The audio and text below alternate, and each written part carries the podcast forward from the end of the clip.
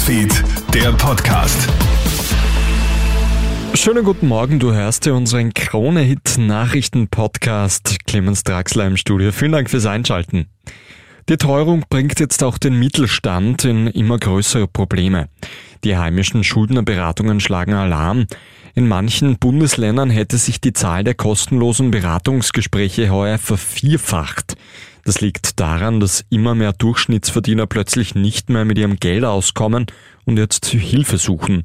Vor allem Familien trifft die Teuerung besonders hart, sagt Thomas Berghuber von der Schuldnerberatung Oberösterreich. Kinder kosten Geld und dort steigen die Kosten insbesondere, gerade jetzt kürzlich, Schulbeginn kostet richtig Geld, insbesondere wenn man mehrere Kinder hat. Familie bedeutet aber auch, ich habe vorübergehend weniger Einnahmen, als ich gewohnt bin, weil Karenzgeldbezug, Teilzeit und so weiter. Da muss man sehr genau kalkulieren, aber das ist leichter gesagt als getan. Hat Donald Trump betrogen? Ein US-Richter erklärt den Ex-Präsidenten gestern des Finanzbetrugs für schuldig. Trump soll sein Vermögen deutlich höher angegeben haben, als es ist, um so billigere Kredite zu bekommen.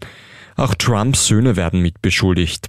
Bis zu 250 Millionen US-Dollar könnte der Ex-Präsident Strafe zahlen müssen.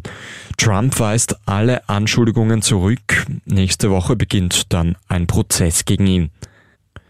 Und die Österreicherinnen verlieren in der Fußball Nations League gestern Abend knapp gegen das Top-Team aus Frankreich.